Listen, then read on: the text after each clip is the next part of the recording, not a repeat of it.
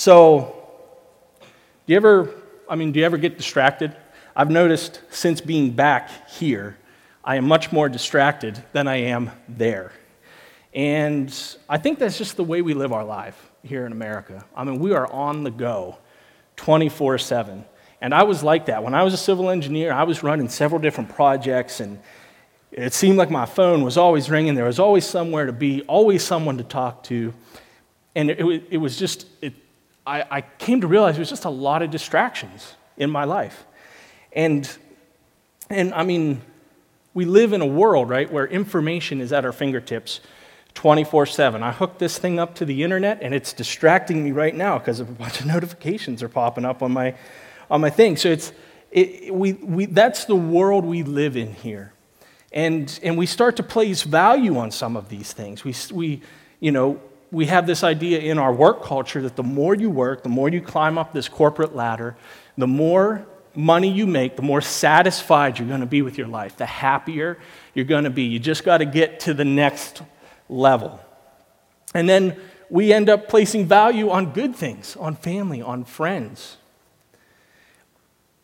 But all the while, we start placing less and less value on what matters most, on what is most important to God, His people. Ones who are already in the fold and ones who just need to hear the good news of Jesus Christ. And now, you know, if you have a job, value it so that you keep it. I'm not saying don't value those things. Value your friends. You want to have friends. It's good to have friends. Value your family. But when those things start climbing up that priority list, that ladder in your life, and all of a sudden they're number one, two, three, four, and God is down here somewhere, you're living in sin. You're living with idolatry. And so we need to, we need to be mindful of those things. And, you know, a quick story about that. I was, it was, it was late one night this fall, and we were getting ready to leave, and we needed some cash. And I thought, well, I'm, I'm going to run out to the ATMs. This is in India. And uh, I thought we'll, we'll, run out to the ATMs and uh, see if I can find anything that might have some money in it. And so uh, I did, and it was, it was a nice night. And I found an ATM that had the light on. I stopped, and there wasn't any cash in it. So I'm like, well, I'll, I'm just going to go back home. But there was a pharmacy open right next to it. And um, the cool thing about living where we live is you don't need a prescription. You walk up to the pharmacy, he tells you, he, you ask the chemist what you're supposed to take, and he gives it to you, and you pay about 30 cents, and you get a full range of antibiotics. It's pretty nice. Um, so I'm talking to him, and I'm trying to use my language, and he realizes right away I'm not from around there. And uh, so he says, Where are you from? And I said, Well, I'm, I'm from America. And right out of the gate, the first assumption he has of me, he doesn't say anything else. He says, You Americans, you're so distracted with your lives, you've forgotten what's most important. And, you know, that kind of put me on my heels a little bit. I didn't know what to say to that, so I just said, Well, well what's that? And he said, You've forgotten how to love people. Now, I may be dense, sometimes. But I knew in that moment I was not out there for money. The Holy Spirit had made this moment, and we were going to talk about the greatest love known to mankind, and we did, and it was, it was a great conversation. And uh, I, I still pray for this guy because he, throughout the whole thing, you know, Jesus is just a great guy to him. But as we're talking about love, and I say, well, you know, I try to live my life this way, and I, I agree Americans are are really distracted and we can get caught up in our lives. And, and he said to me, and I've been thinking about this since he said it. He said, You know how I know Jesus loved people? Because he knew a little bit. I mean, he, he had heard some things. I was surprised. He said, You know how I know Jesus loves people? He, I said, How's that? He said, Because even when they were killing him on the cross, he said, Forgive them. He said, Only a man full of love could do that. And so I plan on going back and seeing him. He's not a Christian, believe it or not, but he's got a lot of truth sitting in there that we want to try to work on. But so let's try to put some, some of these distractions away for the next few minutes and focus on something that matters most to God, his ransomed people. And what are they worth? What are they worth to God? Which means, what should they be worth to us as followers who are part of the great commission that He has handed off to us.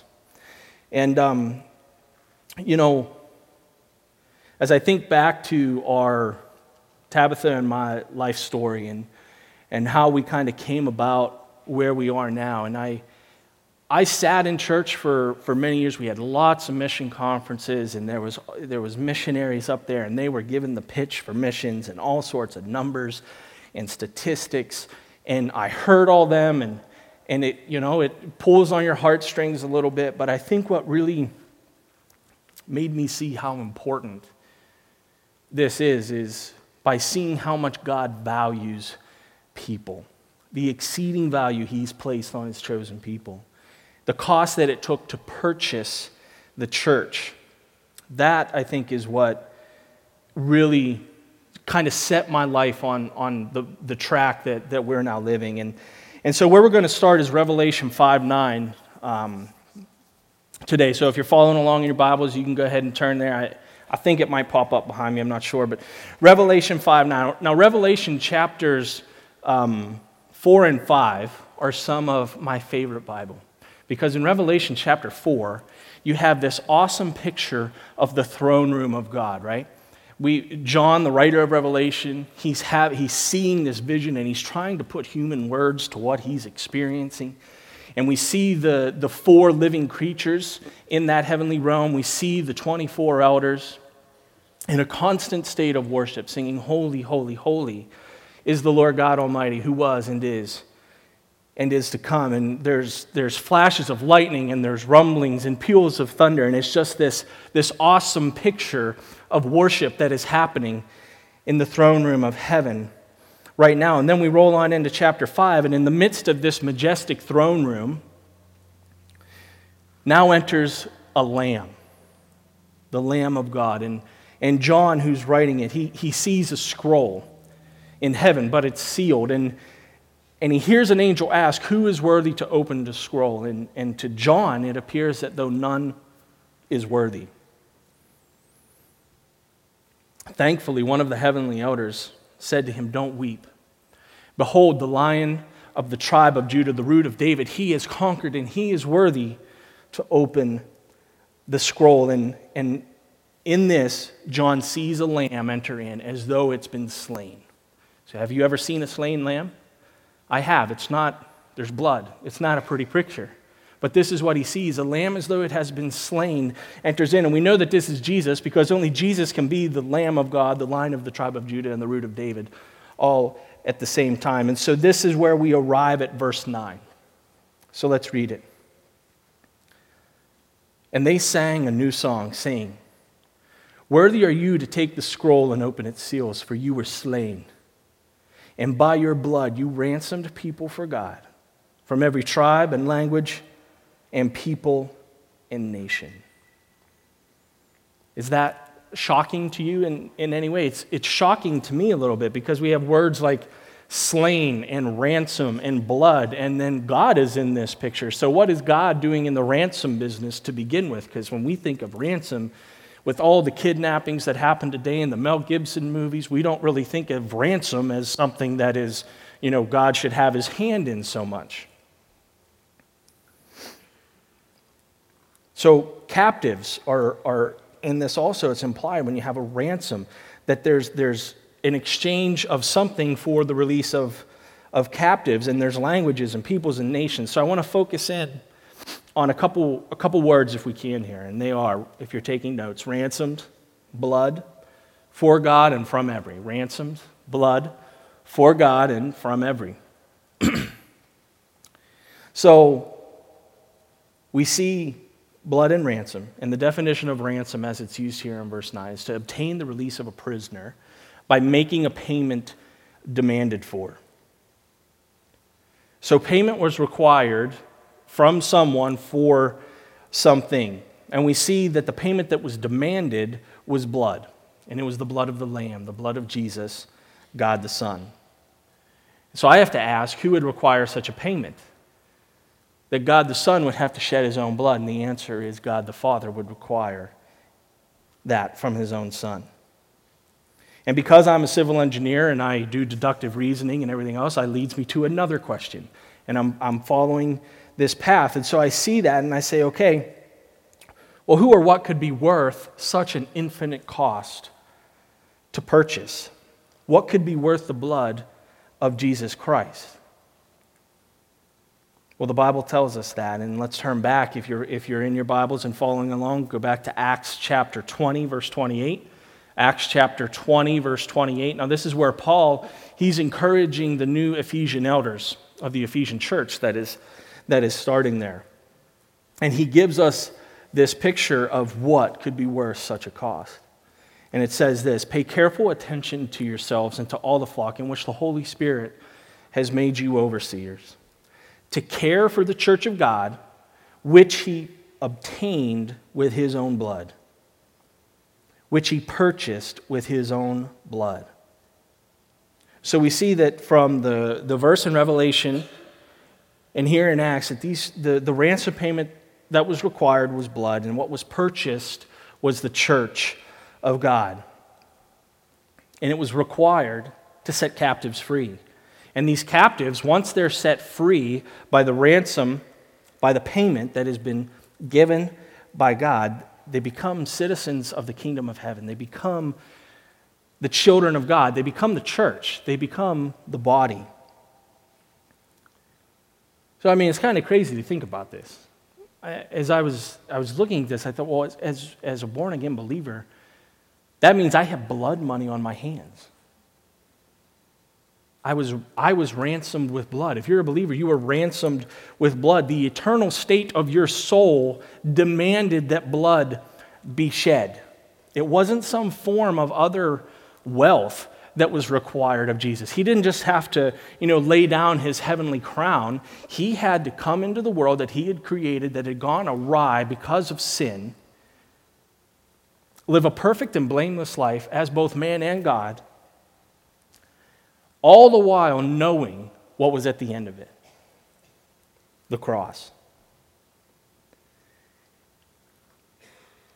And to me, that, that is otherworldly, right? I mean, to, to, we, we see our, our first responders in acts of incredible bravery will, will lay down their lives for strangers at times. We see where parents, because they love their children so much, will sacrifice themselves to save their children. Jesus came and did this for his enemies. As people living in sin, we are in enmity with God. We cannot have full relationship with God while we live in sin. So Jesus came and he said, I'm going to go do that not for my friends, but for enemies who will become my friends because of this ransom payment that I am going to give.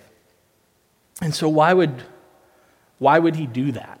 Um, I, you know, I, that's the question I ask myself. I look at, I look at me in the mirror and I say, I, why, why would he do that? Why would he care that much? And there's two things that I want to focus on, focus in on here, here quickly. And uh, you know, as I, I prayed about this as, as we were preparing to come back, and I knew what I wanted to talk to, to church, churches on and everything, and I, I, my mind kept dwelling on joy and obedience. Jesus was willing to pay that ransom price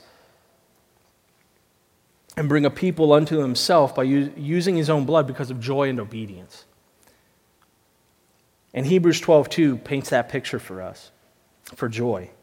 It says, looking to Jesus, the founder and perfecter of our faith, who for the joy set before him endured the cross, despising its shame, and is seated at the right hand of the throne of God who for the joy set before him endured the cross. See, because Jesus is God, was God, always will be God, at whatever point in eternal time that God the Father revealed the redemptive plan to God the Son, he was able to look ahead at Revelation 5 9 and see that new song being sung and say, Yep, that's worth it.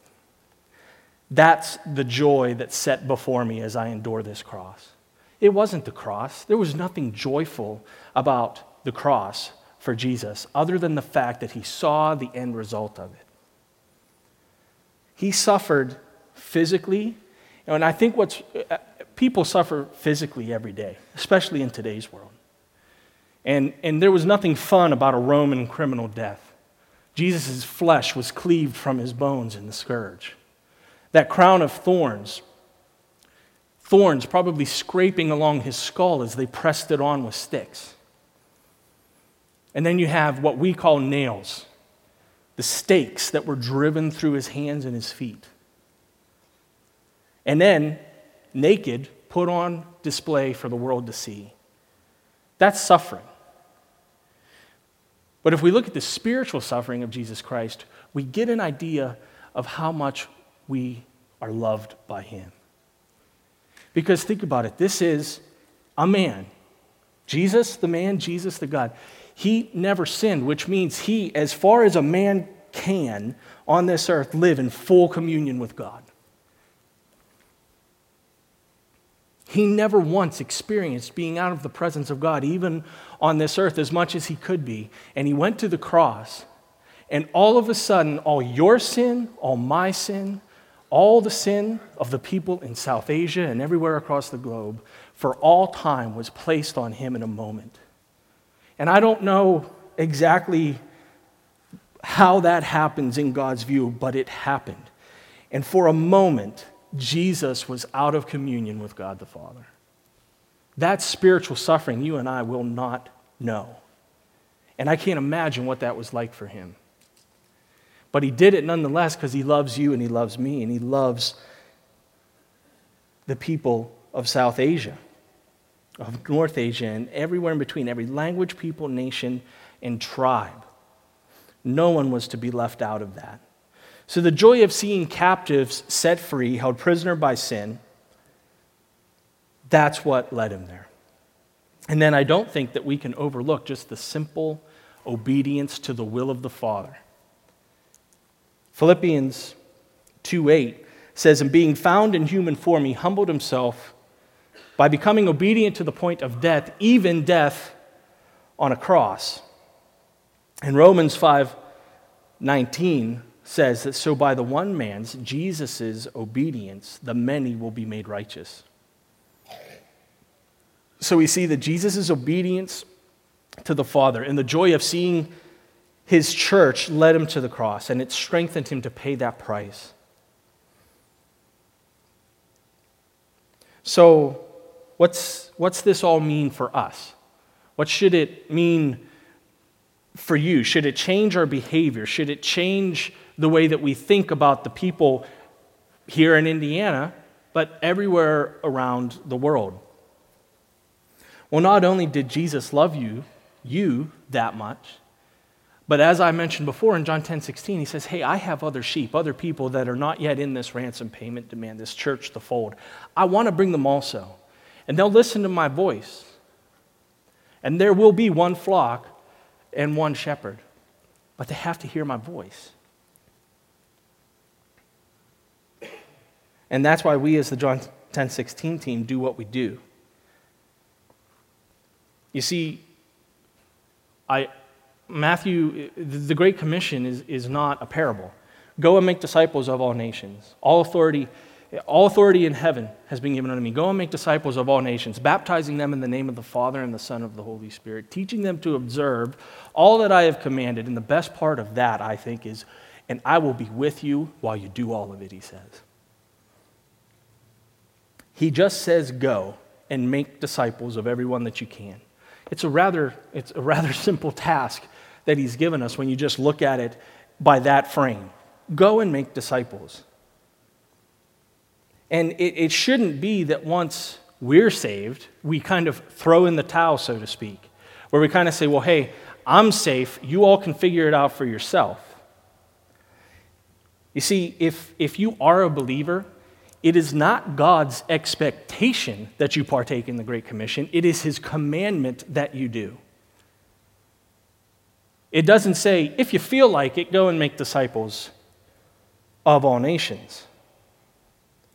Now, all that being said, parentheses, is everyone called to cross cultural missions? No. Is everyone called to go overseas? No. In fact, I would have to say the vast majority of you in here are not called to that. Statistically speaking, the group I'm looking at, I would imagine there's at least three of you in here that are called to that. God might just be asking you to walk across the street to your neighbor's house. He might just be wanting you to cross the aisle at work to go into the next cubicle. to walk across the cafeteria to the outcast kid who's sitting by himself and has no friends.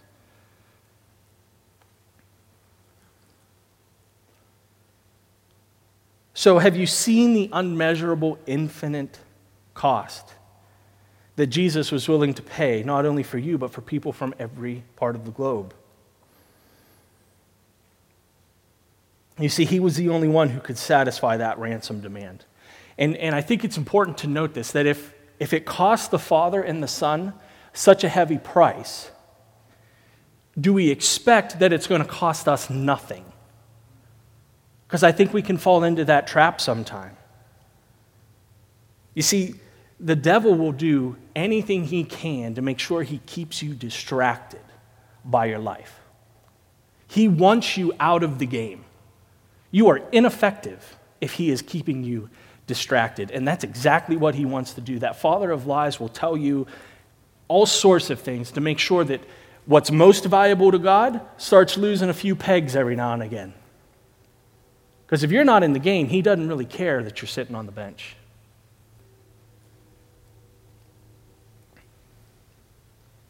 So let me, let me ask you what are the ransomed people of God worth to you? What price would you be willing to pay to make sure that people from every tribe, nation, language, and people hear the good news that the price for their freedom from sin has already been paid by the one who loves them enough to see his blood spill on the ground? Are they worth some ridicule? Are they worth some rejection? Are they worth some of your stuff? Some of your money? Here's, here's a question Are they worth your life? They cost Jesus his. Do we expect that it should cost us any less to continue on? Now, because I know some of your people here, and I don't know many, but I know some of you, I know Saving Grace is not a sideline church. And I know probably the majority of you are not sideliners, that you do have some skin in the game. And, and I, I know that just because from the love and support that Tabitha and I have received um, from this church, and you guys really don't know us that well. Uh, hopefully, we can fix that a little bit. But I, I, can, I can tell probably the majority of you are not sideliners. But I'd imagine some of you are, if we're just plainly speaking to one another. The ransomed people of God are like maybe not even in the top 10 of what you have to do. And if, I'm being honest with you, there was a time in my life where I, I'm, I'm in your shoes. There was even a time in my life whenever we had made the decision to go where I dug my heels in and I told God, I am not going. And you can tell how well that worked out for me. But, but we can get distracted. I was distracted at the time. I, I actually, I had to have the guy who was working for me put my, I was able to retire because uh, I bought some time back, but that neither here nor there. But I retired. And I had to have the guy who was working for me put the, put the papers in the fax machine and hit the button because I couldn't do it. And I told him I was going to hold that against him the rest of his life. but it was the, it, it, I, that's where I was at. But uh, I want to I wanna close here because I want to make sure we have, have lots of time for, for Q&A.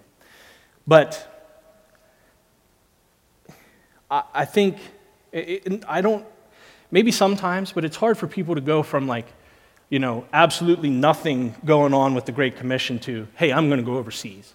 I think there's little acts of obedience along the way that lead you into being able to make big decisions of obedience. And and um, it took years and years of gentle nudging for me, I think. I didn't know that that invitation from the Harvest Elders was coming. And I think if it would have came three years earlier, I would have written it off right away. I said, no, this is not for me. But God was preparing Tabitha and I as we were newly married and getting involved in the church. I took a perspectives class, which totally changed my worldview.